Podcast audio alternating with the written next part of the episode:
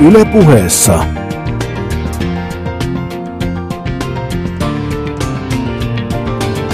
Petteri Sihvonen.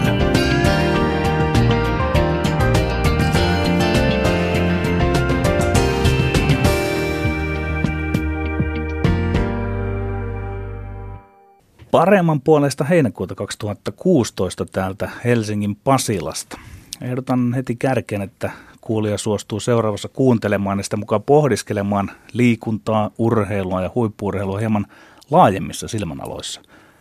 Olen juoksutunut tänne studioon seurakseni miehen, joka on eräs niitä harvoja suomalaisia, joka kykenee solmimaan yhteen sellaisia nauhoja ja aiheita, kuten kaksoispiste intohimoinen lapsuuden ja nuoruuden urheileminen kohti huippuurheilun kynnystä, urheilu urheilemisesta luopumisen sietämätön keveys, akateeminen orientaatio ja sivistyneisyys, voittava urheilujournalismi, urheilun paikka, tila ja konteksti niin Suomessa kuin maailmalla, ja viimeiseksi, mutta ei vähimmäksi eräänlainen kaltaistemme väistyvien urosten dilemma, jossa entiset urheilemiset korvataan liikunnalla, jonka motiivit ovat proosallisemmin, no, liikunnallisia omaan terveyteen ja mielenterveyteen liittyviä seikkoja. Tervetuloa urheiluiden toimituspäällikkö, aivan eturivin urheiluskripentti Jari Kupila tai Jari, kuten tuttavallisemmin tapaan sinua tervehtiä. Tervetuloa maisteri Kupila. Kiitos, kiitos. Kylläpä oli intro sulla. No niin, näihin tähdätään. Harvoin olen sanaton, nyt No niin, hyvä, näihin tähdätään, mutta koitetaan saada sinusta sanoja irti. Mutta lähdetään heti semmoisella kuvitteellisella ja vaihtoehtoisella identiteettipelillä kuinka lähellä Jari Kupila tai kaukana oli, että me me urheilupiireissä tuntisi sinua, Jari Kupila, enemmän menestykkäänä suomalaisena 400 metrin juoksijana kuin urheilujournalistina? No kyllä se aika kaukana, kaukana suoraan sanottuna oli, oli että tota, se on kyllä totta, että kyllähän me hirveän tosissaan niin kuin nuorisoikäluokat harjoittelin ja, ja sillä niin kuin oman ikäluokan SM-kisoissa olin semmoinen finaalitason juoksija, mutta kyllä sitä aika pitkä matka olisi ollut niin kuin edes niin kuin kansallisen tason aikuishuipuksi, puhumattakaan mitään maailman tai Euroopan huippua. Mitä se olisi vaatinut mahdollisesti enemmän sitten siitä? Minkälainen suurin piirtein se kynnys, mikä olisi vielä pitänyt ottaa siinä, tai kynnys kaksi? No e- ensinnäkin peruslahjat oli, oli niin kuin semmoiset, että vaati hirveän työn, että pääsi edes sille tasolle, missä mä olin. Ja, tota, ja tota, et sinällään tämä on aika, aika teoreettinen – sitten toinen asia on se, että mä en ole ihan varma, oliko mulle kuitenkaan ihan semmoista motivaatiotasoa kuitenkaan. Että siinä vaiheessa, kun nuorisoikäluokat oli urheiltu ja tultiin niin kuin siihen aikuisten maailmaan, niin, niin rupesi vähän niin kuin muutkin asiat kiinnostaa. Ja, ja, ja se semmoinen he, heittäytyminen niin kuin aivan semmoiseen totaaliin urheilijana kehittymiseen, niin ei enää tuntunut omalta jutulta. Palataan tuohon vielä, mutta mistä ja miten se kaikki alkoi siellä Haukiputalla, eikö niin? Silloin 60-70-luvun taitteessa. No Miten se, sinusta tuli urheiluva lapsi? Niin, oikeastaan se alkoi alko ensin Oulussa. Että mä, niin kuin, mulla on kaksi vaiheinen lapsuus, että niin se varhaislapsuuden niin kuin sinne ja vielä ekaluokan koulussa, niin me asuttiin Oulussa Kaukovainion kaupungin osassa kerrostalossa. Ja, tuota, ja se oli semmoinen ympäristö, että, että tuota, en mä sitä oikeastaan mitään muuta muistakaan kuin erilaisia niin kuin, urheiluun tai, tai, tai liikunnallisen touhuiluun Eli kaikki muistikuvat on suurin piirtein siitä Ky- urheilemisesta, siis, liikkumista. Niin, siis mä muistan, mun ihan ensimmäisen muistikuvia on, kun Viren voitti Münchenissä. Se, se koko, koko niin kuin mahtava niin kuin se jännittyneisyys ja se tunnelma. Ja Muutaman vuoden pojan koltia. Niin, niin, niin, ja itse asiassa mä väitän muistavani vuotta aiemman, kun Arsenal voitti – Englannin, Englannin liikan ja, ja kapin, siis tuplan, voitti sen 71 tuplan ja sen Charlie Georgein maalin. Tässä on semmoinen, semmoinen vaan niin kuin, vähän ristiriita, että mä muistan sen niin kuin värikuvina. Ja, ja. ja tuota, ei meillä kyllä ollut silloin värit. Usein käy toisinpäin, että muistaa et, jälkikäteen. Et, voi olla, että mä oon niin piirtänyt itselleni tämmöisen muistikuvan, mutta mut yhtä kaikki hyvin, hyvin tämmöistä se niin kuin oli se. Sitten mulla on hirveän vahvoja semmoisia niin kuin, niin kuin pihapelimuistoja, semmoisia edelleenkin, että mä muistan, että on jossain pihapelimatsissa tullut tehtyä ratkaiseva maali tai, tai, tai, tai oltu maalivahtina tai milloin mitäkin. Et se oli semmoista se aika. Mutta sitten tämän jälkeen me muutettiin sinne Haukiputalle ja sekin oli hyvin liikunnallista, mutta se oli vähän erilaisempaa, koska se oli maaseutua sitten. Nykyään puhutaan aika paljon siitä, miten tärkeä vanhempien ja perheen rooli lasten urheiluharrastuksessa. Sitä se oli toki ennenkin, mutta onko, se, onko Jari sinun mielestä muuttunut tämä jollain lailla se perheen suhde urheilemiseen? No tietysti ei voi puhua muuta kuin omista kokemuksista, mutta kyllä Kyllä tästä nyt on monia muitakin niin kuin näiden oma ikäisten ihmisten kanssa puhuttu. Että kyllähän tässä niin kuin, me ollaan ihan erilaisia vanhempia omille niin kuin urheileville lapsillemme kuin mitä meidän vanhemmat oli meille. Ja välillä tuntuu, että osaisikohan ne meidän omat vanhemmat kuitenkin loppujen lopuksi olla fiksumpia. Et, et, Miten sä koet sen eron? Minkä, no? Se ero liittyy siihen, siihen, siihen että, tota, että vaikka esimerkiksi mun isä oli, oli niin kuin, ja on edelleen ja oli silloin varsinkin niin aivan urheiluhullu, aivan kahjosti urheiluhullu ihminen. Että kaikki, kaikki mahdollinen urheilu, mitä, mitä Oulussa pystyi menemään katsomaan, niin hän mentiin kyllä katsomaan. Mutta hän ei koskaan vienyt mua mihinkään niin kuin harrastukseen. Et, et, et siinä oli sellainen raja, että et poika saa kyllä itse löytää sen oman reittinsä siihen kilpaurheiluun, jos löytää, ja oman lajinsa. Ja ei kiinnostanut, onko tulli vai fulli. Ei, ei mitkään tämmöiset asiat ole mitään merkitystä, että, että, että, niin kuin, että se on niin oma juttu. Ja nykyään vähän tuntuu sillä, että turhankin usein se on niin vanhempien juttu se lapsen urheilu. Ja mä väittäisin, että se kokemus, minkä se lapsi saa siitä urheilusta, niin on väistämättä vähän erilainen, jos siellä ollaan niin omassa leikissä tai sitten ollaan niin kuin yhtä aikaa vanhempien kanssa. Aivan varmasti se motivaatio on erilainen, mutta kummia se mahtaa olla tässä, että mä oon aina väittänyt, että urheilu ei johda tämmöisiä yhteiskunnallisia kulkua. Meillä se seurailee niitä, että jos me mietitään vaikkapa päiväkoteja, me mietitään koulua, me mietitään sitä, että miten mm. lasten vanhempien suorastaan pitää olla mukana siinä, Joo. mikä Vilma se on, minkä kautta siellä lähetellään viestejä ja Voisiko tämä olla, että se on valunut myös urheiluun sitten Ky- vai? Kyllä, Onko kyllä. Ja, niin? on, ja mä en tiedä, ehkä tässä vähän niin kuin kompensoidaan, että et, et, et, et nyt me ollaan niin kuin ikään kuin ensimmäinen vanhempien ikäluokka, jolla on niin kuin ikään kuin varaa tämmöiseen ylellisyyteen, että, että voi niin kuin oikeasti osallistua lastensa lapsuuteen. Että meitä kaikilla edeltävillä sukupolvilla on ollut, ollut niin kuin, niin kuin kiire, kiire kerätä, kerätä niin kuin toimeentuloa perheelle ja yksi sukupolvi joutui sotaan. Ja siinä, siinä on niin kuin paljon ollut tämmöistä niin kuin arki on vaan niin kuin tehnyt siitä perheelämästä semmoisen, että lasten on pitänyt tulla toimeen omin nokkinen. Ja ehkä tämä meidän, meidän vaihe on nyt tässä semmoinen, että meillä on ikään kuin mahdollisuus kiinnostua enemmän lapsista. Ja siinä on hirveän paljon hyvää. Ei se varmasti ole hyvä, että penikat on omin nokkinen kovin paljon, mutta, mutta ehkä me nyt vähän niin kuin opetellaan tätä sitten, että mikä on niin kuin fiksu tapa olla sen lapsen kasvun tukana, et, tu, niin kuin tukena, ettei, ettei vaan niin kuin tukahduteta sitä, vaan jotenkin ruokittaa. Joo, että on menty tavallaan niin kuin kaksi askelta eteen, nyt olisi ehkä syytä ottaa se yksi sieltä takaisinpäin, niin. nimittäin on siinä sitten sekin, että on aika hyvä analyysi, että nyt on aikaa ja resursseja enemmän Joo. ikään kuin kiinnittää sen lapsen elämään huomiota, mutta sitten yksi ääripäähän on se, että tavallaan se aika käytetään, että siitä lapsesta tehdään melkein niin kuin tuote. Että tästä, tässä on tämä Toni Petteri kasvamassa niin. NHL-pelaajaksi se, nyt. Se on, se on, että tässä on niin kuin myöhemmällä iällä niin kuin joutunut tätäkin roolia ja päässyt oppimaan, että mit, mitä se niin kuin on olla vanhempana ja olla niin kuin seuratyössä mukana. Ja kyllä näkyyhän tässä semmoisia niin kuin vähän epäterveitä tilanteita, että perheiden yhteistä aikaa kuluu aivan hirveästi siihen, että kuskataan kiireellä koulu- ja työpäivän jälkeen sitä lasta sinne niin kuin harjoituksiin – ja sitten ne vanhemmat istuu siellä katsomossa ja katselee, kun lapsi harjoittelee ja sitten tullaan takaisin. Että se tavallaan semmoinen niin luonteva kanssakäyminen jää hirveän vähäksi, vaikka mukamassa ollaan yhteisessä harrastuksessa. Mutta eihän siellä oikeasti olla yhteisessä. Se on niin kuin, toiset on katsomossa ja toiset tekee. Miten Jari Kupila, kun sinä urheilit, niin oliko siellä aina aikuisia? Oliko aina edes valmentajia?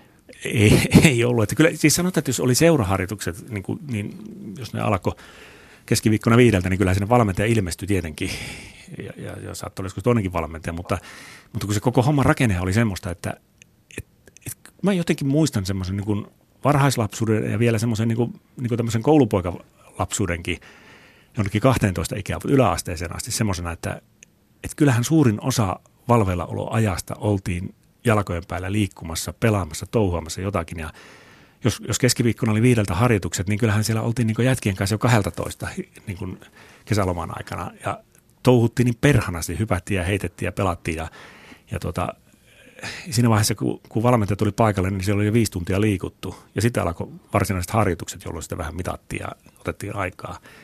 Että, et, et oli jo, mutta siinä, siinä niin kuin vastapainona oli kyllä se puoli, että mä väittäisin, että minun niin kuin – niin kuin urheilemisesta ja liikkumisesta silloin lapsuusvuosina, niin 80 prosenttia tuli oma-aikaisesti, vaikka mä kuitenkin harjoittelinkin ihan systemaattisesti jo sieltä 12-vuotiaasta asti.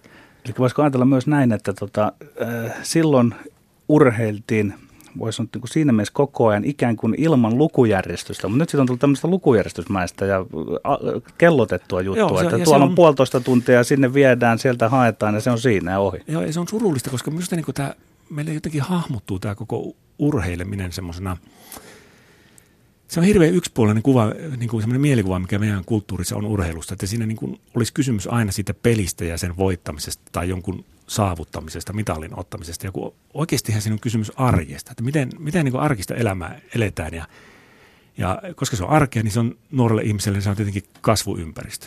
Se on ur, urheilevalle lapselle niin koulun ja kodin jälkeen se on tärkein paikka, missä se niin kuin kasvaa ja oppii tätä, oppii tätä elämää. Ja, ja se, on, se on surullista, jos tämä kaikki aika on sillä tavalla ohjattu, että se ei joudu niin käyttää omia hoksettomia ja kehittämään omaa luovuuttaan. Ja, et, et sehän kun kavereiden kanssa pelaa jääkiekkoa ilman aikuista viheltämässä pilliä, niin siinähän kehittyy monenlaista niin tämmöistä niin luovaa ratkaisua, mutta siinä kehittyy myöskin tämmöistä niin yhteistyön tekemistaitoja ja, ja, ja semmoista niin kavereiden kanssa toimimisen taitoa ja, ja monenlaista semmoista juttua, mikä on myöhemmin elämässä paljon tärkeämpää kuin se, että lähteekö se lämäri vai ei. Ja nyt jos siinä on aina aikuinen organisoimassa, aina sanomassa tehdään näin, tehdään noin, tehdään näin, niin jää kehittymättä nämä niin kuin hienot jutut, mitkä itse asiassa on kaikkein arvokkaimpia, mitä urheiluuralta voi niin kuin myöhempää elämää varten saada.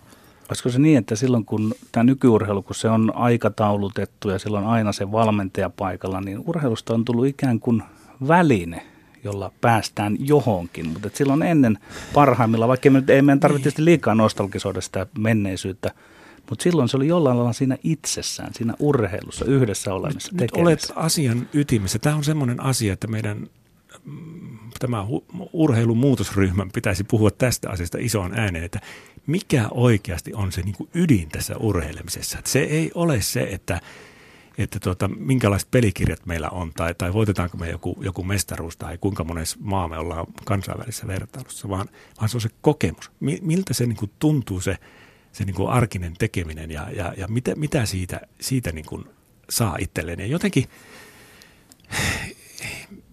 tämä, niin kaiken ohjelmointi ja tämän, tämän niin kuin systematisointi on, on niin kuin vienyt tilaa siltä aidolta lumoukselta, joka siinä on, kun sä meet sinne urheilukentälle, ää, laitat verkkarit päälle, poistut pukuhuoneesta, meet sinne, ha, haistat sitä tunnelmaa ja niin kuin, niin kuin imeet itse sitä urheilua, niin tämmöiselle vanha-aikaiselle hörhöilylle ei ole enää niin oikeasti tilaa. Ja se on surullista, koska se on kaikkein hienoita siinä, siinä urheilussa. On sille varmasti edelleen tänä päivänäkin tilaa, mutta me ei osata oikein niin näyttää sitä ulospäin, että tämä on, tämä on sitä mahtavaa. Jari Kupila, tämä keskustelu nostaa mulla nyt mieleen päivän semmoisen niin urheilupiirien muotitermin, ja se joutuu jonkunlaisen vähän niin kuin, ei nyt arveluttavaan varoon, mutta on tavallaan jatkoa sille, mistä me ollaan tässä keskusteltu. Nyt jo todella nuorille lapsille, nuorille – muodostetaan käsite urheilijan polku. Ikään kuin mm. siinä aletaan nyt määritellä, että se painetaan johonkin putkeen se lapsi. Tässä vaiheessa tehdään näin ja näin ja perheet otetaan mukaan muuta. Niin se, se on ehkä, en tiedä onko se hyvä asia, niin siis, urheilijan polku. Mä kyllä, ym, mä kyllä ymmärrän, miksi semmoinen käsite on luotu, koska, koska silloin on yritetty ikään kuin konkretisoida tätä hommaa. Se on siinä mielessä hyvä termi, että tämä on oikeasti polku, että sinne mm. niin kuin, semmoista niin kuin huippusuoritusta ja semmoista huippuurheiluuraa ei niin kuin ikään kuin määritä se, se päätepiste, että tuliko sitä kultamitalia vai ei, vaan että tämä on pitkä matka ja, ja tämä koko pitkä matka on niin kuin tärkeä ketju ja vaikka se ei johdakaan kultamitaliin, niin siinä on arvonsa ja toisaalta jos haluaa sinne kultamitaliin, niin se polku on kuljettava tietyn aika, aika, aika raadollisen reitin kautta, jos meinaa, meinaa päästä. Mutta se on ihan totta, että, että kun toisaalta, tämä voi mennä kohta vähän hörhöksi tämä mun puhe, mutta siis oikeasti se urheiluhan on, on semmoista hommaa, että se on hyvin tämmöinen – yksilöllinen kokemus. Se on fyysistä toimintaa, mutta se liittyy semmoinen niin hyvin vahva semmoinen niin henkinen kokemus, tietynlainen olotila. Että sä menet sinne urheiluun, niin sähän menet, vähän niin kuin tilaan, semmoisen maailmaan, joka on toinen kuin sun arkinen maailma. Ja se, että Suomessa on puoli miljoonaa ihmistä, joilla on käytettävissään tämmöinen toinen tila arjen vastapainoksi, on erittäin arvokas asia, koska nämä ihmiset pystyvät siinä toisessa tilassa – kasvamaan ja kehittymään monilla semmoisilla tavoilla, mitä ne siinä, siinä arjessaan pystyy.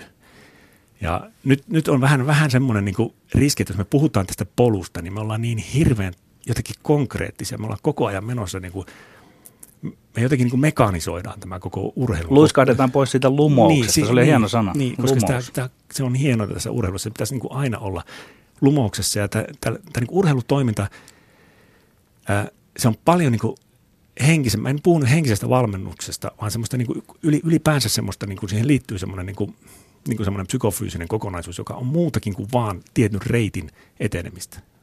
Kehitys tapahtuu koko ajan korvien välissä ja semmoista niin kuin kasvua ja, ja se, se, se on niin kuin oikeastaan semmoinen asia, että sitä varten on hirveän vaikea kenenkään piirtää valmista polkua.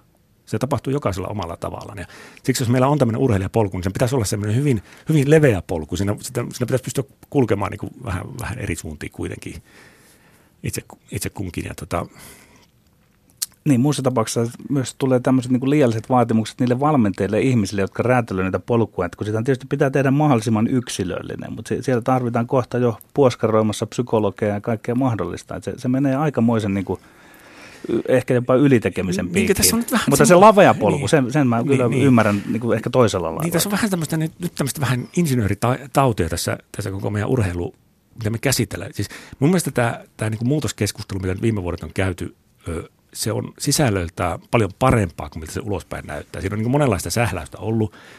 Ja, ja on ihan hyväkin, että nämä sähläykset on nostettu pintaan, mutta kuitenkin siellä ytimessä kyllä yritetään vilpittömästi ihan hyvi, hyviä asioita. Mutta meidän niin kuin se on ehkä meidän kulttuurissa. Me ollaan, me ollaan jollain tavalla tämmöisiä mekanistisia me suomalaiset, että et me, me yritetään niin ratkaista tämä homma niin loppuasti analysoimalla. Että me, me otetaan joku maailman hienoin urheilujärjestelmä, sitten me pilkotaan se palasiksi ja katsotaan, että no näin, tämmöisistä paloista se koostuu se homma. Sitten, sitten me ruvetaan ihmettelemään, että miksi me ei saa, meillä on näitä palasia, mutta me ei saa vaan tätä niin kuin kokoon. Ja niin kuin, että se, on, se on vähän niin kuin tämmöisen nuoren mekaanikkolahjakkuuden ongelma, että se on hyvä purkamaan auton osiin, mutta sitten kun se pitäisi koota, niin perkele ei se saakaan sitä koottua kasaan. Että, että, että, että me, me niin tunnistetaan nämä mekaaniset palat, joista se huippuurheilu koostuu. Mutta me ollaan hirveän huonoja ymmärtämään, että siinä on semmoinen tietty henkinen elementti, semmoinen näkymätön elementti, just se lumous, joka niin kuin oikeasti sitoo nämä yhteen. Ja tämän lumouksen syntyminen on asia, jolle pitäisi ymmärtää antaa siinä nuoren kasvavan iän – ihmisen niin kuin niissä herkissä kasvuvaiheissa niin kuin tilaa. Että se, se vähän eri ihmisillä eri tavalla syntyy se, se, niin kuin se lumous, koska ilman sitä lumousta kukaan ei jaksa sitoutua. Silloin tästä urheilusta tulee semmoinen urakka. Ja tämä itse asiassa nyt, nyt jos niin ulkopuolinen katsoo suomalaista urheilua, niin kyllähän tämä näyttää hirveän stressaantuneelta ja vähän ahdistuneelta ja semmoiselta ilottomalta tämä niin kuin toimintameininki. Noin niin kuin, että että jos menee tuonne keskimääräisen juniorijoukkueen harjoituksiin, niin ei siellä hirveästi naureskella. Että se, ja mä luulen, että se johtuu vähän tästä, että me, me ei muistettu rakentaa sitä lumousta, että, että, että täällä niin oikeasti pitäisi olla niin kuin kiva. Että ollaan tosissaan, mutta ei kuitenkaan niin kuin kuoleman vakavissa. Otetaan maisteri Kupila nyt pieni takapakki sinne sinun urheiluaikoihin. Mitä oli se parhaimmillaan se, kun käytit tuossa käsitettä ilo, kun olit siellä ihan niin kuin voi sanoa, että teit sitä tosissasi – ja sitten mihin se ilo sitten lakkasi? Käy, käy läpi vielä niitä aikoja, muistele sitä, kun olit menossa vielä sinne parhaimpaasi ja sitten se yhtäkkiä loppui ja lopetit urheilua. Niin, mitä se kaikkea siellä tapahtui? Niin, eikö se mulle se liittyy lähinnä siihen, että, että sitä vaan rupesi aikuistua. Että kyllä mä niin kuin näen niin kuin omalla kohdalla, niin mä tiedän, että tämä on hirmu yleinen tarina, että, että, että urheilu on tietynlaiselle nuorelle pojan klopille niin älyttömän hyvä ja semmoinen turvallinen tapa kasvaa aikuiseksi. Ja, ja kyllä mun kohdalla varmaan sillä kävi, että, että, että urheilu oli mulle niin kuin rakas ja tärkeä harrastus, mutta se oli myöskin jonkinmoinen vähän niin kuin pakopaikka, niin kuin kova maailma. Että siellä sai niin kuin omassa rauhassa puuhata asioita ja, tota, ja oman mielisten kavereisten kanssa touhuta. Ja, se, ja, ja sinne oli niin kuin kiva uppoutua siihen urheilumaailmaan. Ja, ja se oli semmoinen opettavainen paikka, jossa mä väittäisin oppineeni aika paljon semmoisia elämäntaitoja, joilla mä oon myöhemminkin elämässäni edennyt. Se on systemaattinen ja suunnitelmallisesti ja tavoitteellisesti viety urheiluura, vaikka se olisi vähän lyhyempikin, niin sen prosessin kun läpi käy, niin siinä oppii semmoisia asioita, että mikään korkeakoulu ei tässä maailmassa opeta. Mutta sitten kun mä tulin siihen johonkin parinkymppiin, niin siinä oli paljon kaikenlaisia kokemuksia. Millä tasolla urheilit sanotaan silloin? Mä olin niin kuin, sillä, että mä olin nuorten maajoukkueen valmennettavissa. En päässyt maaotteluun, jäi muutamasta sadasosasta kiinni. Tätä mä kuulemma aina silloin tällä muistan. 400 metriä oli 400 metriä oli, oli, oli lajina. Ja, tuota, ja tuota, sillä, että mä olin 18-vuotias SMissä viides ja 20 kisoissa vuoden alaikäisenä olin kuudes ja sillä siinä hilikolle. Mutta mut se jotenkin mulla se urheilun lopettaminen se oli vähän paradoksi, että mä samalla kun mä niin kuin hoksasin, että näinhän tätä pitää tehdä, mulle tuli niin semmoinen mielikuva, että, että, että näin, tämä on se juttu, niin samalla hupsista se lumous katosi. Ja, ja se niin kuin loppui mulle ihan niin kuin seinään. Tuliko se jotain järkeilyä tai jotain oivallusta no, väärään oli, suuntaan? No siinä oli semmoinen, että se oli se mun viimeinen kesä, mikä oli ollut hy, ihan hyvä kesä, jonka jälkeen mä niin mukamassa hoksasin, mistä tässä urheilussa on kysymys. Ja mä rupesin reenaa sen talven aivan hulluna. E, ja, ja kehityinkin tuli niin kuin harjoituksissa tehtyä ihan, ihan kohtuullisia testituloksia. Ja sitten ää, takareisi hajosi silloin tota noin, vähän ennen hallikautta. Ja sen reiden parantelun aikana oli pikkusen liikaa aikaa mietiskellä asioita. Siinä tuli vähän, mä rupesin lukemaan historialaitoksen pääsykokeisiin ja, ja, ja, ja ylipäänsä kattelee elämää ympärillä. Se oli oikeastaan ensimmäinen semmoinen tauko koko urheilu. Voisi sanoa, että isä on vienyt... Kohtalokas niin, tauko. Niin. Isä vei mut kaksi päivä, kahden päivän ikäisenä Oulun pyrinnön jäseneksi. Kahden päivän? Kahden päivän ja tota, olisikohan tämä ollut ensimmäinen kerta sitten, kun tämä reisi meni, että mä niin oikeasti pidin vähän taukoa sitä hommasta ja sen jälkeen se ei oikein enää sillä kiehtonutkaan. Se, se ei enää maistunut, mm. niin.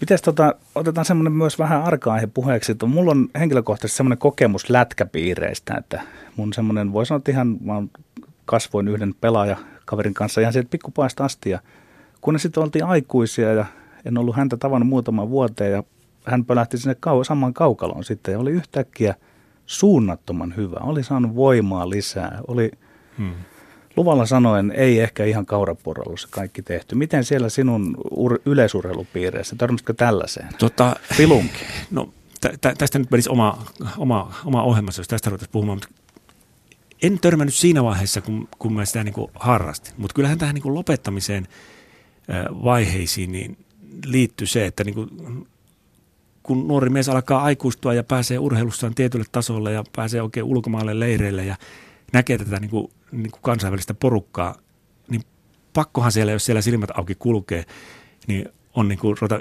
ihmettelemään muutamia asioita. Ja, ja mä muistan, että mun, mun niin kuin ura elämässä oikeastaan yksi ratkaiseva kasvukokemus on Martti Vainion käry silloin 84. Se oli mulle semmoinen asia, että sitähän tietenkin, kun mä olin silloin 17, ja siinä, siinä niin kuin mun lähipiirissä sitä niin kuin ihmeteltiin, että miten helvetti voi olla mahdollista, että näin, näin käy. Ja tota, se tuntui vähän semmoiselta, että, että ei, ei, ei tämä voi olla mahdollista. No sitten kun se prosessi eteni ja ruvettiin niin näkemään, että kyllä se oikeasti voi olla mahdollista. Ja, ja mulle oli kaiken huippu, kun koulu alkoi sinä syksynä, niin ensimmäisenä päivänä terveydenhoitaja tulee ottaa mut sivuun ja sanoo, että Jari, tuu tänne, että haluan sulle asiaa. Ja sitten mä menin sinne terveydenhoitajan koppiin ja se antoi mulle niin kynä ja paperit, että kirjoita tuohon kaikki, mitä käytät. Ja mä silloin ajattelin, että eihän tämä voi olla totta, että niin kuin, onko nämä ihmiset oikeasti, kuvitteleeko ne näin. Niin, terveydenhoitaja tiesi, että sinä olet urheileva nuori. Ja hän piti itsestään selvänä, että tota, tähän käytätte kaikki. Ja mä herranen aika. Ja tota, mä siitä jotenkin niin hermostuin, että mä menin kotiin, ää, kirjoitin tajunnan virtana semmoisen tekstin niin tuntemuksista niin, ja lähetin sen juoksijalehteen Tapio Pekolalle, että sytytä sauna, vaan lehteen tai tee mitä haluat tällä, mutta minusta tuntuu nyt tältä. Ja se ää, Pekola julkaisi sen jutun, se oli ensimmäinen minun lehtijuttu. Niin ja se liittyy nimenomaan tähän doping Joo, mä niin kuvasin sitä, että miltä minusta tuntuu. No miltä ja, sinusta tuntuu? No sun pitää lukea se juttu, mutta se oli hyvin semmoinen, niin kuin, että, että mä tavallaan niin kuin tajusin, että okei, tämmöinen maailmassa on nyt tämmöinenkin puoli, mutta vaikka onkin, niin enkä mä, enkä mä jumalauta voi silti niin kuin puhtaasti tehdä tätä hommaa. Että et, et, et, et vaikka tämä on tämmöinen niin kuin, ky, kyyni, kyynis, mikä on monessa musiikissa myöhemmin tullut vastaan, että voi sitä paremman maailman puolesta taistella, vaikka, vaikka se ei koskaan toteudukaan. Ja, et, et ihmisen pitää jossain vaiheessa valita, onko hän kyynikkojen puolella vai, vai näiden, näiden hurmahenkisten idealistien puolella. Ja se kokemus teki minusta idealistin. Että se, jotenkin se, että se Pekola julkaisi sen jutun, ja sitten mä sain siitä palautetta niin kuin lähipiiristä, niin mä en silloin vielä päättänyt ruveta toimittajaksi. Mulla jäi kytemään semmoinen, että, että ihan oikeasti voiko olla näin, että mä sydämestäni kirjoitan jotakin, että se kiinnostaa jotakin. Ja, ja, ja, ja, tuota, ja se, se oli vaan semmoinen, että mä niin myöhemmin on itse asiassa nojannut tähän kokemukseen aika paljon niin kuin, niin kuin toimittajauralla, että kannattaa hommia tehdä tällä tavalla. Ja tämä jotenkin, niin kuin, tämä oli mun ensimmäinen semmoinen niin doping, semmoinen, niin kuin, että mulla ei joudun pohtimaan tätä asiaa. Ja sitten se tuli tässä, niin sitten sit meni pitkä aikaa – mutta sitten siellä uran loppupuolella, niin sitten rupesi vähän niin kuin miettimään semmoisia asioita, että mi, miten oikeasti joku voi yhtäkkiä kehittyä noin paljon. Ja sitten ja. isot pojat rupesivat vähän puhumaankin joitakin juttuja ja se, se, niin kuin, ja se liittyi niin kuin siihen lumouksen hajoamiseen, että mä olin niin kuin sen parikymppisenä, mä olin todella idealistinen kaikkien mahdollisten asioiden suhteen niin kuin aivan hurmahenkinen niin kuin urheilijaksi aika hippi ja, ja, ja musta se tuntui jotenkin semmoiselta, että ei, tämä ei ole enää mun paikka. Se oli yksi Espanjan leiri, jossa mä lopullisesti päätin, että tämä loppuu ja teatraalisesti jätin piikkarit Arro ja Damilin kentälle ja lähdin pois. Joo. Ja näin kun sinua kuuntelen, ei varmasti tullut mielenkään, että jos olisi tarjottu jotain kiellettyä antaa, sinusta ei olisi ollut niiden käyttöä. Se, se oli niin semmoinen juttu, että kun se ei kuulu siihen lumoukseen se, ja se niihin kuin syihin. Mutta toisaalta mä tajusin siinä sen, että ni, niihin aikoihin, että, että jos mä haluaisin nyt oikeasti satsata tähän niin kuin urheiluun, niin mun varmaan pitäisi mennä tuolle vyöhykkeelle. Joo. Ja mä en ole koskaan niin kuin sillä tavalla jeesustellut tässä asiassa. Mä, siis tämä on vähän semmoinen asia, että me moralisoidaan aivan liian helposti tota koko dopingin käyttöä. Sitä pitäisi pystyä niin kuin käsittelemään ihan asiana. Et se on, niin kuin myöhempi historia on osoittanut, niin se on ja näyttää pysyvästi olevan osa tuota, tuota kuvioa. Ja, ja tuota, se on sitä maailmaa ja tietenkin ihminen, joka päättää siinä kuviossa elää, niin hänen täytyy jollain tavalla niin kuin itse käydä se homma läpi ei tarvitse kaikkien käyttää, mutta täytyy niin kuin hyväksyä se tosiasia, että, siihen, että se ei pysy järjissä, jos ei hyväksy sitä tosiasiaa, että siellä niitä aineita pyörii. Joo, ei varmaan tämä on jossain määrin, kuitenkin yksi tunnetuimpia aiheesta kirjoittaneita urheilujournalisteja, niin ehkä nämä omat henkilökohtaiset kokemuksetkin on ajanut sinua on, siihen on, sitten, on, että on, olet pitänyt aihetta niin sanotusti jalaksella ja Joo, yllä. on, että mä, mä en ole halunnut sitä ikinä tehdä mitään dopiskandaalia, koska minusta siinä aiheessa sinällä ei ole mitään skandaalia. Se on, se on niin kuin me ihmiset ollaan semmoisia, että talouselämässä huijataan, politiikassa huijataan. Niin miksei pe- urheilussa pe- Niin, niin. aviopuolesta huijataan. Kaikki huijaa. Me ollaan ihmiset huijareita, missä on huijarikeeni. Ja se on sitten vaan vähän tämmöistä, kuka missäkin käyttää sitä omaa huijarikeeniä. Ja sen takia tästä pitäisi semmoinen niin turhan meuhkaaminen tästä dopingista jättää vähemmälle. Ja onneksi siihen suuntaan nyt on mentykin, että otetaan, otetaan kiinni ne, jotka saadaan ja – jos ei saa, niin yritetään parantaa testejä ja ainakin tehdä olo hankalaksi niille, jotka ei jääkin. Niin, tulee mieleen, että onhan se aikamoinen paikka, sanotaan 18-20-vuotiaille itse, itsenäisesti päättää, että lähteekö se huijaamiseen vai ei. Siitä tulee mieleeni kysyä sinulta, Jari Kupila, että olitko urheilijana sellainen, joka sai suurimman nautinnon omasta kehittymisestään vai vastustajien voittamisesta? Mä nimittäin ajattelen, että ne, joilla on se välttämätön halu voittaa, niin ne on ehkä lähempänä luiskahtaa sitten mitä erilaisimpiin konsteihin. No ennen muuta kovaan Joo. harjoitteluun tietysti. Joo, siis kyllä siis mulle se oli, siis ei minusta, kun on alkuperäinen kysymys, että olisiko minusta voinut tulla, tulla, tulla niin huippujuoksija, niin tässä mielessä ei, että mä en ollut mun motiivi ei liittynyt voittamiseen. Totta kai viivalla haluaa olla ensimmäisenä maailmassa, maalissa, mutta ei se, se miksi mä sitouduin harjoitteluun, niin se, se niin kuin tavallaan se prosessi, musta oli niin kuin hauska niin kuin mä nautin melkein kaikkein eniten siitä, kun lokakuussa tehtiin vuosisuunnitelma ja tavallaan niin kuin hahmottaa se tuleva vuosi. Ja, ja sitten se koko matka sen vuoden läpi, keskittyminen joka ikiseen harjoitukseen ja sen joka ikisen päivän eläminen, syöminen tietyllä tavalla, nukkuminen tietyllä tavalla, koko se niin urheilijan elämä, se tavallaan se tila oli se, se juttu mulle siinä hommassa. Ja, Tämä on sitä lumousta. Niin, tätä lumousta. Ja se oli semmoinen, mistä mä niin nautin, mutta sitten se, ja kyllä mä nautin kilpailemisestakin, ei, ei siinä mitään, mutta se ei niin kuin ollut se, mikä mua siinä olisi niin kuin vetänyt mukana. Ja jotenkin ehkä siihen niin kuin loppuvaiheessa sitten sitä rupesi miettimään, että olisikohan tämä lumouksen saada jollakin muullakin tavalla elämästä. Samanlaista ei kyllä saa. Kyllä urheilulumous on, on, täytyy sanoa, että se on ihan omaa luokkaansa, mutta kyllä, kyllä sitä nyt vähän sinne päin pääsee jossakin muuallakin. Sitten loppui Jari Kupilan urheileminen siinä entisessä merkityksessä tilalle akateemiset opinnot, onko tämä urheileminen ja sitten ne akateemiset opinnot, onko ne myös sinulla ollut jonkinlaisessa sukulaisuussuhteessa? No siinä on semmoinen, että, että, mä huomasin heti, kun tota, jo pääsykokeisiin lukuvaiheessa, itse mä huomasin sen jo vähän lukiovaiheessa, mutta sit, siinä, siinä vaiheessa kun luki pääsykokeisiin, niin että mikä valtava hyöty siitä urheiluurasta oli.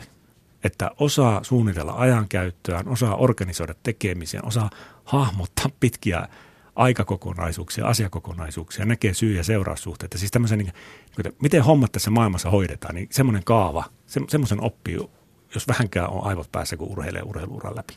Olipa se ura pitkä tai lyhyt, niin jos, jos se on ollut niin suunnitelmallinen, niin siinä oppii tämän kaavan. Ja kyllähän mulla oli heti, kun meni yliopistoon, niin semmoinen niin ajatus, että, että, että miten täältä tulee ulos ja miten, miten tämä niin homma hoidetaan. Et tuota, et sinällään, että se semmoinen tietty uppoutuminen ja vielä historia, joka siihen aikaan oli semmoista, että luettiin aivan perhanasti, niin se niin kuin sopii semmoinen niin kuin yksinäinen puurtaminen ja, ja niin kuin määrän kautta eteneminen. Se jotenkin sopii mun luonteelle. 400 ju- metrin juoksijan eetos siirtyy vaan sitten sinne tavallaan Ky- kyllä, ja siis, ja siis mulla on aina siis ihan siis samalla tavalla kuin tuota, tämä urheilu on ollut niin kuin ihan pienestä asti mukana, niin kyllähän niin kuin lukeminen ja, ja meidän niin kuin kodin arvomaalista, paitsi oltiin urheiluhulluja, niin kansojen historiat löytyi ja, ja, ja, ja, ja niin kuin se oli itsestään selvää, että niin kuin pitää olla niin kuin perillä siitä, mitä maailmassa. Ja se, se, oli, niin kuin se siirto oli sinällään ihan luonteva siinä kohin, että, tota, että se oli vain jännä, että eihän mä malttanut siellä kovin kauan olla, kun sitten rupesi niin nämä ensimmäiset niin kuin työharjoittelut viemään tänne niin kuin lehtipuolelle ja, ja tota, gradun valmistuminen viivästyi, että se tuli kymmenen vuotta myöhässä, mutta tuli sitten kuitenkin lopulta. Otan tähän semmoisen pienen sivujuonteen, pyydän kysyn varmistusta sinulta, koska me ollaan molemmat jossain määrin oltu ö, juniorivalmennuksen hmm. piirissä mukana, niin tuota, meillä lätkäpuolella mä oon semmoisen ilmiön, että jos silloin aikoina me oltiinkin siinä urheilun lumouksen vallassa, niin me ei oltu niin hyviä koulussa, kun on nyt, nyt järjestään. Mä sanon, että tämmöiset, niin kuin mäkin valmensin 12-15-vuotiaita, niin himputti, ne on semmoisia kasin keskiarvon oppilaita nykyään, mm. nämä lätkäät. Onko sulla jostain muusta lajista tai tämmöistä kokemusta, että, ja ei ole mitään muuta selittävää tekijää, kuin se urheilu opettaa sen, että niin Joo, kyllä, makaat kyllä, kuin petaat. Mä sanoisin, että ehkä tässä näkyy just se, että joukkuelajit on tullut yksilölajien perässä. Että siellä on ruvettu näihin asioihin kiinnittää huomiota. Että kyllähän, et, mä en tiedä muualla, mutta meillä oli siellä Haukiputalla, se oli, se oli aivan upea se niin kuin Haukiputaan Veikkojen se, se, niin kuin se se, se, niin kuin se juniorisysteemi ja se arvomaailma. Siellähän oli ihan itsestään selvää, että kisamatkoilla luetaan läksyjä. Joo. Ja, ja pelattiin kyllä korttiakin ja höpötettiin, mutta, mutta joka ikisen piti hetken aikaa lukea niitä koulukirjoja myös. Ja se liittyy tähän ajanhallintaan ja tähän systematiikkaan, että jos osaa hallita oman valmentautumisensa, niin sinne osaa sinne lukujärjestykseensä, siihen koulun ulkopuoliseen lukujärjestykseensä upottaa myöskin sen läksyjen lukuhomman. Ja mä luulen, että silloin vielä 80-luvulla niin joukkueella ei se ollut niin kauhean tarkkaan totta, se, totta. se touhu, mutta, mutta nyt kun tämä, niin kuin, tämä on muuttunut minusta jopa toisinpäin, että kyllähän niin kuin jääkiekkohan on ottanut ja viime aikoina minusta jalkapallo myös, niin se, tietty dynamiikka, mikä suomalaisessa urheilussa tällä hetkellä on, niin on, on pitkälti joukkuelajien puolella. Ja tämmöisen niin yksilön vastuu siitä omasta urastaan on nyt aivan eri tasolla, mitä se joskus oli. Ja silloin se heijastuu myös tähän, että, että joskus saatettiin sanoa, että yleisurheilijat ja suunnistajat on parempia koulussa kuin muut, mutta mullakin on vähän tuo kokemus, että se ei enää päde, että kyllä, kyllä niin joukkue, joukkueella porukka on tullut Joo, ja kuulee, vielä, joo, kuulee sellaistakin, niin kuin, jos sanotaan, että me tuossa alussa kritisoitiin vähän, että kaikki on aikataulutettu ja muuta, mutta kyllä tietyllä tapaa niin kuin näissä joukkueissa pojat ja tytöt niin ovat, osaavat rationalisoida myös ajankäyttöä. Kuulee jopa sitä, että jotkut sanoo, että ei tässä tarvitse tehdä läksyä, kun hän kuuntelee tunnilla niin hyvin, mm. että ei tarvitse sitten enää. Ja mun mielestä tämä on niin kuin semmoista vähän niin kuin urheilun logiikan mukaista rationalisointia. On, ja sitten kyllähän urheilu opettaa keskittymään. Se on, se on niin kuin yksi niistä taidoista, että tämä on just semmoinen, että voi että kun tämä olympiakomitean porukka niin kuin olisi tämän ymmärtänyt silloin, kun ruvettiin muutosryhmää perustamaan, että, että oikeasti kiilotettaisiin nämä niin kuin hyvät asiat, mitä tämä urheilu yhteiskuntaan tuo. Että se, se on ihan sama, voittaako joku mitalin tai, tai miten suosittua tämä on mediassa, mutta jos urheilu kasvattaa tähän maahan niin täyspäisiä ihmisiä, jotka osaa, osaa niin suunnitella oman aika, ajan käyttönsä ja pitää huolta itsestään, niin se on niin kuin arvo ja sillä perusteella joku saattaisi olla sitä mieltä, että valtion rahaa kannattaa käyttää urheiluun, mutta, mutta me ei osaa näistä hyvistä asioista ollenkaan puhua. Ehkä sitä ei edes uskallettu artikuloida, niin en tiedä, sinä olet historian maisteri, niin onko meillä urheilussa tavallaan se historian painolasti niistä suurista menestystarinoista, että se olisi ollut liian suuri tavallaan semmoinen diskurssin muutos, olisi alettu puhumaan niin toisenlaisista urheilun niin siis, arvoista. Siis siinä on just, että meidän kun tämähän on tavallaan ollut aina hyvin yhteiskunnallista tämä meidän urheilu, mutta, mutta se on ollut vähän semmoista niin kuin jotenkin pintaan liimattua se yhteiskunnallisuus. Tässä ei niin kuin aidosti tunnistettu sitä, että minkä takia urheilu on semmoinen elämän alue, että se on tärkeä koko yhteiskunnalle. Me ei ole käyty tätä keskustelua. Sata vuotta urheilu on ollut mukamassa tärkeää suomalaisille, mutta me ei ole koskaan sitä oikeasti loppuasti mietitty, että miksi se on tärkeää ja minkä takia se olisi tukemisen arvosta. Ja nyt kun me ollaan tultu tämmöiseen nykyaikaan, jossa kaikki asiat pitää pystyä perustelemaan par, paremmin. Niin tämä urheiluraukka on pudonnut niin kuin aivan semmoiseen semmoiseen niin höttöön, että, että se yrittää niin kuin keksiä itselleen, keksimällä keksiä syitä, minkä takia jonkun pitäisi tukea urheilua. Ja se tulee tässä niin kuin hysteerisessä keksimisessään syyllistymään valehteluun koko ajan. Ja joka vieraannuttaa niin kuin tukijoita. Tällä hetkellä, jos olisi tämmöinen niin kuin luottoluokitus, mä, varastan tämän termin Pesäpalloliiton entiseltä toiminnanjohtaja Markku Pulliselta, joka, joka joskus sitä nauraa, että urheilun luottoluokitus on niin romahtanut 2000-luvulla ja, ja tota, se on kyllä niin aika hyvin kuvattu, että et, että tämä porukka ei ole osannut niin perustella. Ja sitten kun ei ole mitään järkevää perustella, perustetta, niin sitten kaikki tämmöiset skandaalit ja hässäkäät ja kohut, niin nämä kasvaa aivan niin kuin, niin kuin kokoaan suuremmiksi ja, ja, ja, ja urheilu menettää mainetta. Ja tämän, sen seurauksena meillä on joku olympiakomitea, joka on 85 prosenttisesti täysin riippuvainen valtion rahoituksesta, kun ne ei pysty myymään itsensä ulospäin. Ruotsissa se on sataprosenttisesti yksityisten rahoittamaa hommaa koko olympiaurheilu. Et, et meillä on niinku, ja, se, ja se johtuu pelkästään siitä, että Ruotsissa on yhteiskunnallinen perustelu urheilulle. Meillä sitä ei ole. Ensin oli urheilua lapsuudessasi, Jari Kupila nuoruudessa, sitten oli yliopistovaihe ja nyt sinut tietysti tunnetaan urheilusta kirjoittavana urheilujournalistina. Itse luokittelen sinut semmoisen eräänlaisen kirjoittajien intellektuellisiipeen. Miten tärkeänä näet ja pidät sen, että sinulla on urheilijatausta? Kuinka suuri osa sillä on nyt siihen, kun tuotat urheilujournalismia? Kyllä sillä on, sillä on älyttömän iso merkitys. Mä en tiedä, kuinka paljon sillä on varsinaisesti siihen niin kuin sisältöön sinällään, mutta semmoiseen niin tapaan nähdä tämä urheilu ja niin kuin tapaan niin kuin synnyttää näkökulmia ja, ja tapaan nähdä niin kuin syy- ja seuraussuhteita, niin siihen tällä niin kuin urheilulla on ollut ihan valtava vaikutus. Kyllä, kyllä, niin kuin tota, kyllä mä kuulun niihin ihmisiin, jotka sanoo, että suunnilleen kaiken tärkein, mitä elämässä on oppinut, niin on oppinut urheilun kautta. Että kaikki muu on sitten ollut tekniikkaa, mutta siis tämmöiset niin kuin, niin kuin isot suhtautumistavat asioihin, koska suhtautuminen on kuitenkin aina tärkeintä. Sitten tekniikka on vain tekniikkaa ja väline on välinettä, mutta se, miten lähtee suhtautumaan johonkin juttuaiheeseen tai tilanteeseen tai miten reagoi, kun tulee joku hirveä hässäkkä ja häly, niin miten siihen reagoi, niin kyllä ne mallit on tullut sieltä urheilusta. Miten mielestäsi urheilujournalismi pärjää muun journalismin rinnalla? Pärjääkö urheilujournalismi vaikkapa talousjournalismin, politiikan journalismin, kulttuurijournalismin kanssa? No, tämä on vähän vaikea kysymys, koska tämähän on tämmöinen niin myytti, että tämä urheilujournalismi on niin kuin ihan surkeaa, että se ei niin kuin, niin kuin pärjää kenellekään, että onko edes journalismia, mutta se, se on kyllä vähän myytti, että kyllä, kyllä, kyllä on olemassa ihan hyväkin urheilujournalismia.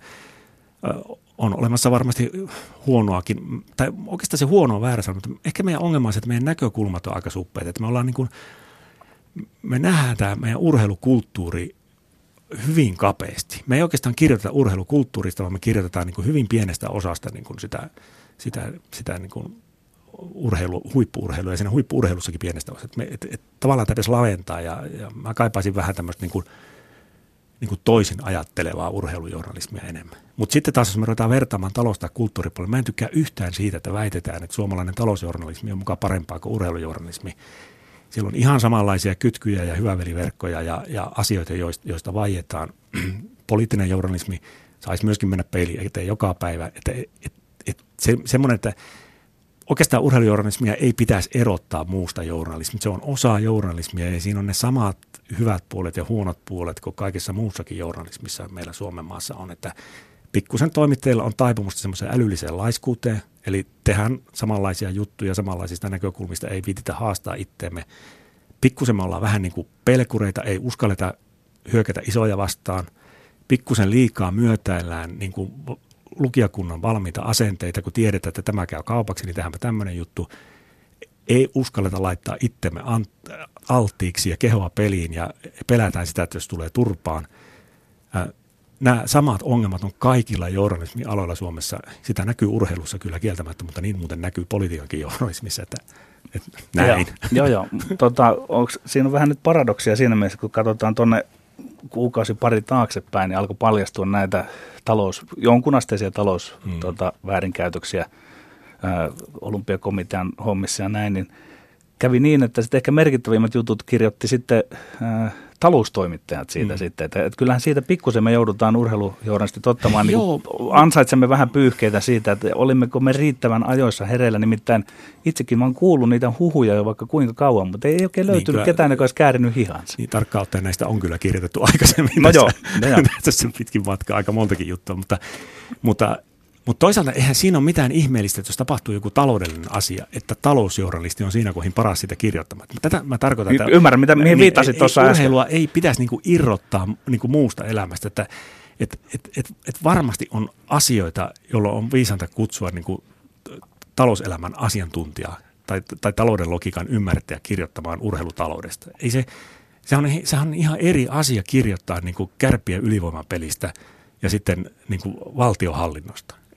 Totta kai se on niin, tai edes kärppien taloudesta. Et, et, et, niin. niin, että eihän me siltä taloustoimittajaltakaan odottaa, että se ymmärtää kärppiä ylivoimapeliä.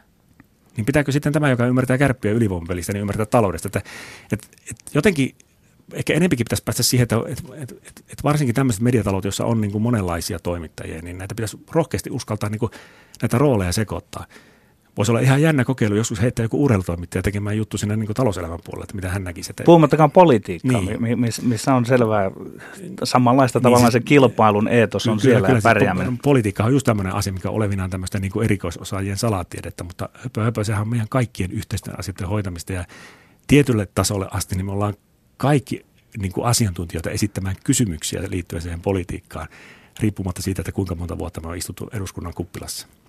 Voisiko ajatella näin, että vähän peräänkulutat tässä sitten tämmöistä niin kuin, voi sanoa niin kuin poikkitieteellisyyttä? Joo, että, ilman muuta, että, että tulevaisuuden toimitukset voisi olla sellaisia, Joo. että siellä tehdään vähän ristiin. Kyllä, kyllä ja, ja, ja niin kuin tässä, tässä mielessä niin urheilua kannattaisi ehkä niin kuin rohkeammin. Tähän, tähän ei ole oikeastaan niin kuin urheilujournalistien yksilöiden niin kuin haaste, vaan toimitusten johtajien haaste. Tämä päätoimittaja ja toimituspäällikkötasolla pitäisi niin kuin rohkeasti uskaltaa niin kuin avata sitä ja et eikä koittaa pitää kiinni semmoisesta urheilutoimittamisen autonomiasta, koska on hirveän mielenkiintoisia asioita siinä urheilussa, jota joku muu voisi käsitellä. Että kyllähän junioriurheilua voisi tilata käsittelemään vaikka jonkun kasvatustieteilijän tai, tai siis ihan miten, miten vaan, että ei, ei, ei urheilutoimittajan tarvitse joka helkkarin asiassa olla asiantuntija. No entäs tämä viimeaikainen trendi, että melkeinpä merkittävimpiä puheenvuoroja suomalaista urheilusta kuullaan – nuorisoseurattutkimuksen piiristä. Hmm. Minua välillä korpeaa henkilökohtaisesti se, että missä on urheiluihmisten oma, miksi olympiakomitea ei tuota, miksi kihu ei tuota. Ja jos tuottaakin, niin ei ainakaan läpäise median julkisuutta. Nyt on ihan muut, jotka vie tätä keskustelua Joo, tämä on tietysti älyttömän hyvä kysymys ja tavallaan vähän niin kuin surullista, että silloin kun huippuurheilun muutosryhmää perustettiin, niin tietyllä tavalla siihen toimeksiantoonhan kuuluu tämänkin puolen niin kuin, niin kuin selvittäminen. Ja, ja se, että nuorisotutkimusseura on tässä niin kuin akti, aktivoitunut, niin, niin sehän johtuu tavallaan hyvin pitkälle ministeriön tuskastumisesta tähän muutosprosessiin, että eikö nämä nyt herra Jesta saa selvitettyä tätä asiaa, mitä heiltä kysyttiin. Joo. Ja silloin otettiin niin kuin, niin kuin ammattitutkijat sieltä niin kuin nuorisopuolelta tekemään tätä hommaa. Ja musta se on ihan hyvä, että tähän tulee nuorisotutkimuksen näkökulmaa, koska urheilu ei ole sillä tavalla irrallaan. Urheileva nuori on nuori. Se on, se on osa suomalaista nuorisokulttuuria ja se on ihan hyvä, että sitä tarkastetaan, tarkastellaan sen silmin.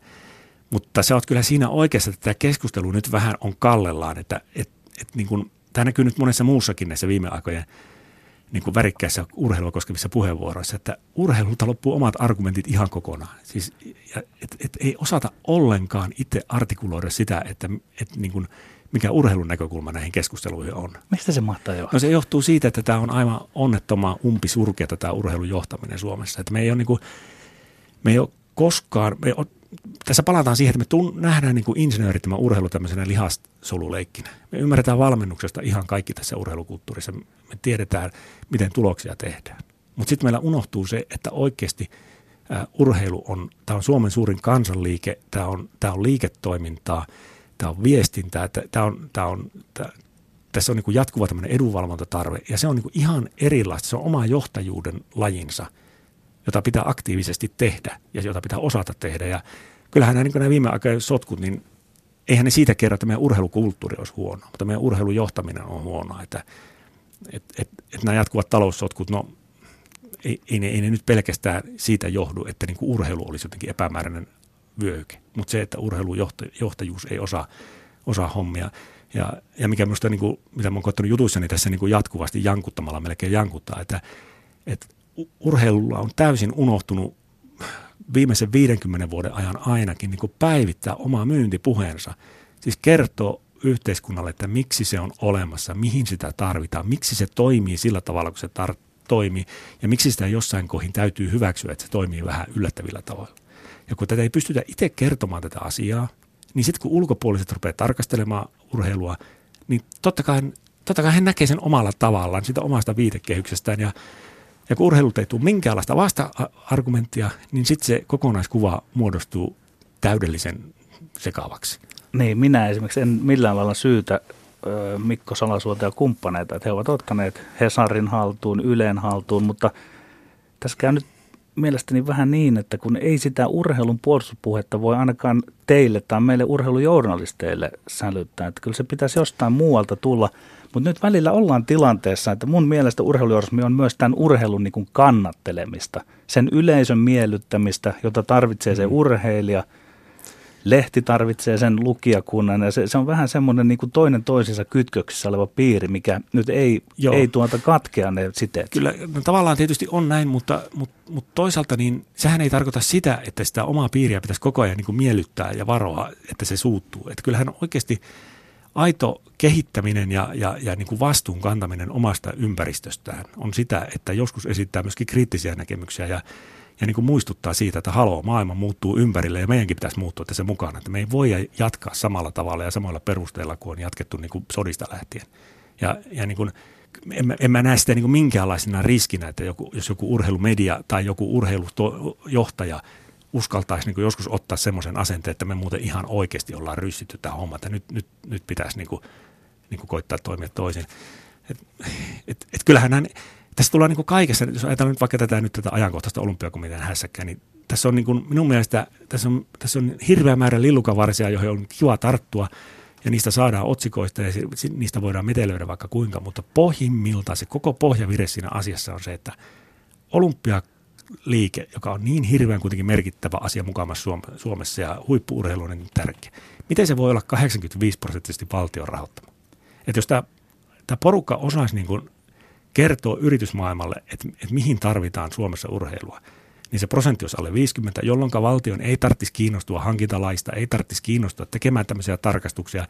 Tämä koko homma olisi totta kai autonomisempaa, kun maksettaisiin itse omat laskumme. Mutta nyt kun tilanne, että 85 prosenttia on valtion raha, niin totta kai siellä ruvetaan katsoa, että miksi juodaan kuohuviiniä. Se on ihan tietenkin pitää kysyä valtion talouden tarkastajan tämmöistä kysymystä silloin. Ja tässä tullaan siihen, että ei varmasti ole yhdenkään urheilija ja valmentaja vika se, että, että niin kuin tämä talouskuvio on näin surkea, vaan, vaan silloin pitää kysyä, että mikä on tämä johtamisen osaaminen, että ei saada kaupaksi näin hienoa asiaa. Suomen suurin kansanliike. Ja sitä ei saada niin kuin taloudellisesti hyödynnettyä ollenkaan. Kun ei tarvitse mennä kuin Ruotsiin, niin tilanne on ihan toinen. Entäs näin päin tämä asetelma, jos vielä tullaan siihen urheilun diskurssiin, jota urheilu ei osaa muodostaa ja sitten verrataan vaikka tähän nuorisotutkimusseuran Mikko Salasuonen kumppaneiden mm.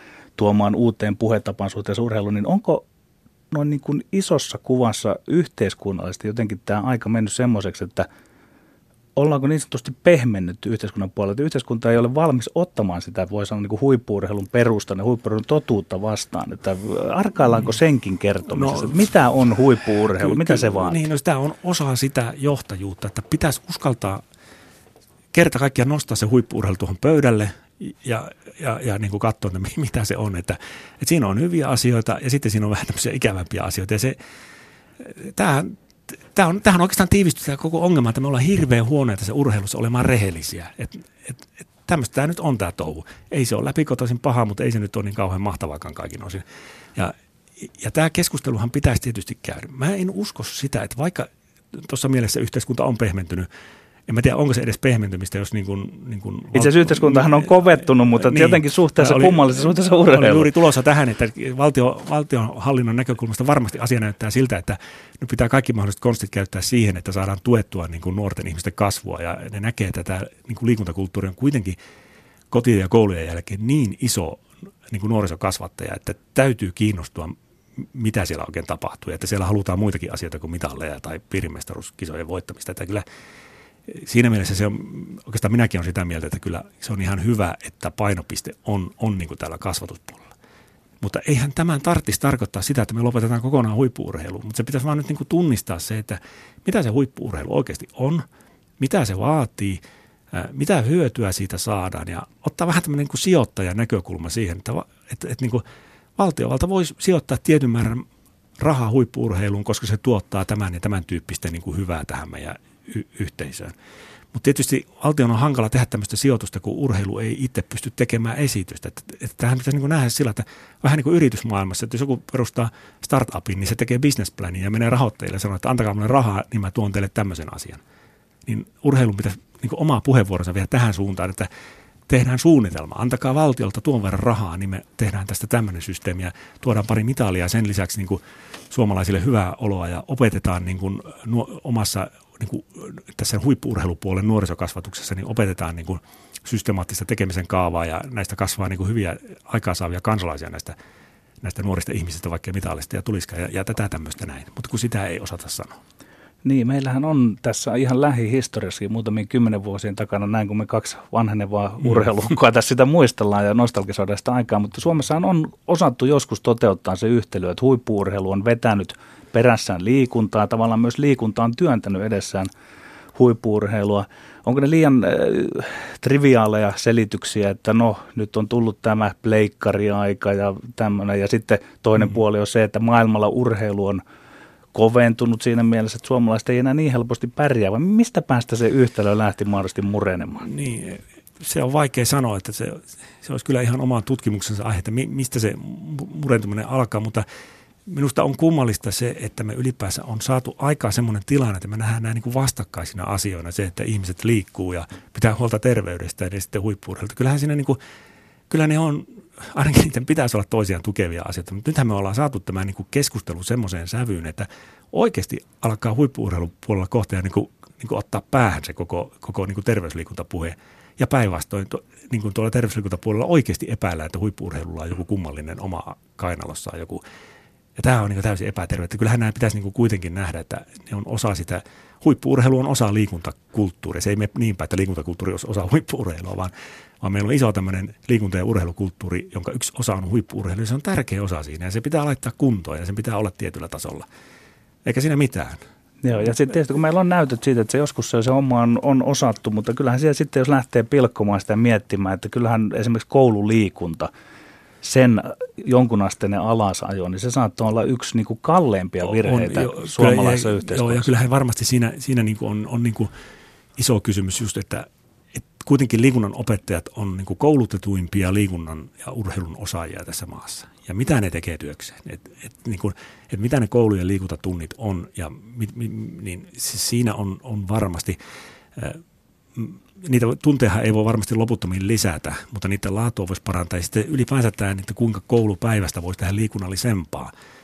Tästähän on paikallisesti ihan hyviä alkuja. Nyt tämä on semmoinen asia, mitä on saatu viime vuosina kyllä kehittymään, että – et ehkä se siitä, mutta tota, et, et jollain tavalla yksi, yksi tämän arvotuksen ratkaisuista on kyllä kouluissa. Että ne kuitenkin on lapset niin paljon siellä viettää aikaansa, että et, et sen liikunnallistaminen niin veisi jo monta asiaa eteenpäin. Urheilu, urheilulehden toimituspäällikkö Jari Kupila vielä tekee mieli palata urheiluun, sinun mm. urheilusi. Mitä se nykyään on tällä hetkellä se sinun urheilusi? Ei, ei varmaan enää yhtä irvessä hampaatelöstä joskus aikaisemmin. Ei, tota, ei, ei mä enää urheili, se on liian mahtipontinen sana tähän, mutta liikun kyllä paljon. Mä oon, siis mulle on tämmöinen luontosuhde aika tärkeää. Mä, mä mielelläni juoksentelen mettässä ja ajan maastopyörällä ja, ja tota, viime aikoina käynyt melomassa aika paljon ja, ja, ja, ja tota, mulla on vähän tämmöistä niin havukahon ajattelijan tyyppistä se mun liikkuminen nykyään, että et tota, et niin kuin mieluummin jätän kellon kotiin ja mietiskelen asioita. Et se on semmoinen, tietyllä tavalla edelleenkin minä pääsen niin jonkunlaiseen tilaan, kun mä menen urhe. Se ei ole enää samanlainen tila kuin se oli silloin, kun harjoitteli, mutta mut kyllä se kieltämättä on, kun lenkille lähtee, niin maailman murheet unohtuu ja, ja asiat alkaa yhtäkkiä jotenkin yksinkertaistumaan, vaikka ei niitä niin aktiivisesti siellä miettisikään. Saako sitä omassa henkilöhistoriassa tavallaan niin kuin kontemplatiivisesti vedeltyä aikoja sillä yhteen, että kun pikkupoikana aloitit sen urheilun, niin nyt sitten tavallaan olet siellä elämäsi ehtoopuolella ja se kiinnittyy tavallaan sieltä se urheilu toinen toisiinsa, vaikkakin hyvin eri merkityksissä. Joo, siis on aika jännä. Äh, mä oon nyt huomannut semmoisen semmoisen ilmiön, että mulle tulee vähän samanlaisia olotiloja tuolla, tuolla kun kesäluonnossa menee, kun oli joskus, joskus Haukiputan kellon Kiviniemen kylässä, kylässä Kalimenojan varressa, kun meni pikkupoikana, että, että niin kuin, ehkä sitä ihan samanlaisia asioita mieti kuin silloin pikkupoikana, mutta semmoinen tietty tunne siitä, että, se on, että on mahtava olla niin kuin osa tätä luomakuntaa siellä hikoilevana ihmislapsena siellä. Ja se varmasti askel ei ole niin keveä kuin se oli silloin joskus ja meno on kaiken puolin raskaampaa ja kömpelömpää ja kompostelenkin joskus, mutta, mutta niin kuin, silti se niin kuin tunne siitä, että minä olen osa tätä universumia, niin on läsnä. Onko haikeutta, nostalgia joihinkin stadioneihin, kenttiin, missä olet itse urheillut tämmöisessä ihmiskunnan urheiltavat urheille? Miten koet? Niin, nehän on pyhiä paikkoja. Ne on, ne, nehän on, siis, siis mä kuulun siihen porukkaan, mä en ole kuulemma ainoa, joka, joka niin kuin, jolla on tämmöinen tapa, että jos menee niin kuin jonnekin uudelle paikkakunnalle, niin siellä hakeutuu sinne urheilukentälle. Ja kyllä mä niin kuin käyn, olen mä sen verran nostalgikko, että kyllä mä käyn, kun mä menen Ouluun, niin aina Raatin kentälle käveleskelemään ja, ja, ja haukiputaan vanhalle kentälle. Ja ky, kyllä niissä niin kuin, eh, en mä tiedä mitä se on, mutta se, se, siinä on jotakin tämmöistä, eh, se on jotakin hengellistä. Se ei ole uskonnollista, mutta se on hengellistä se tunne, mikä siellä, siellä niin kuin tulee. Että, että se on niin kuin mahtavaa, että ne paikat on olemassa ja semmoinen tietty fiilis, että tämä, tämä kenttä on koonnut niin kuin aika monenlaisia ihmisiä – aika, aika, aika monenlainen elämäntarina on käynyt näille ja minäkin täällä on käynyt. Ja Ikään kuin jotenkin metafyysisesti ne suorituksetkin ovat jättäneet jälkensä siihen Ky- Kyllä se on. Ja muuta. Joo, tässä muutama vuosi sitten mä kävin Pariisissa olin ja menin, menin hakemalla hain Kolombeen stadionin, missä Paavo Nurmi juoksi suuret voittonsa. Niin sehän on nykyään rugby-stadion ja siellä ei niinku, mutta musta tuntui, se oli vähän sellainen ränsistynyt, että onko tuota remontoitu niiden Pariisin 24 kisojen jälkeen. Jotenkin mulle tuli, tuli semmoinen olo, että jollain tavalla Paavo Nurmi oli siellä läsnä siellä, siellä mun kaverina. Kiitoksia haastattelusta Jari Kupila. Kiitos itsellesi. Yle puheessa.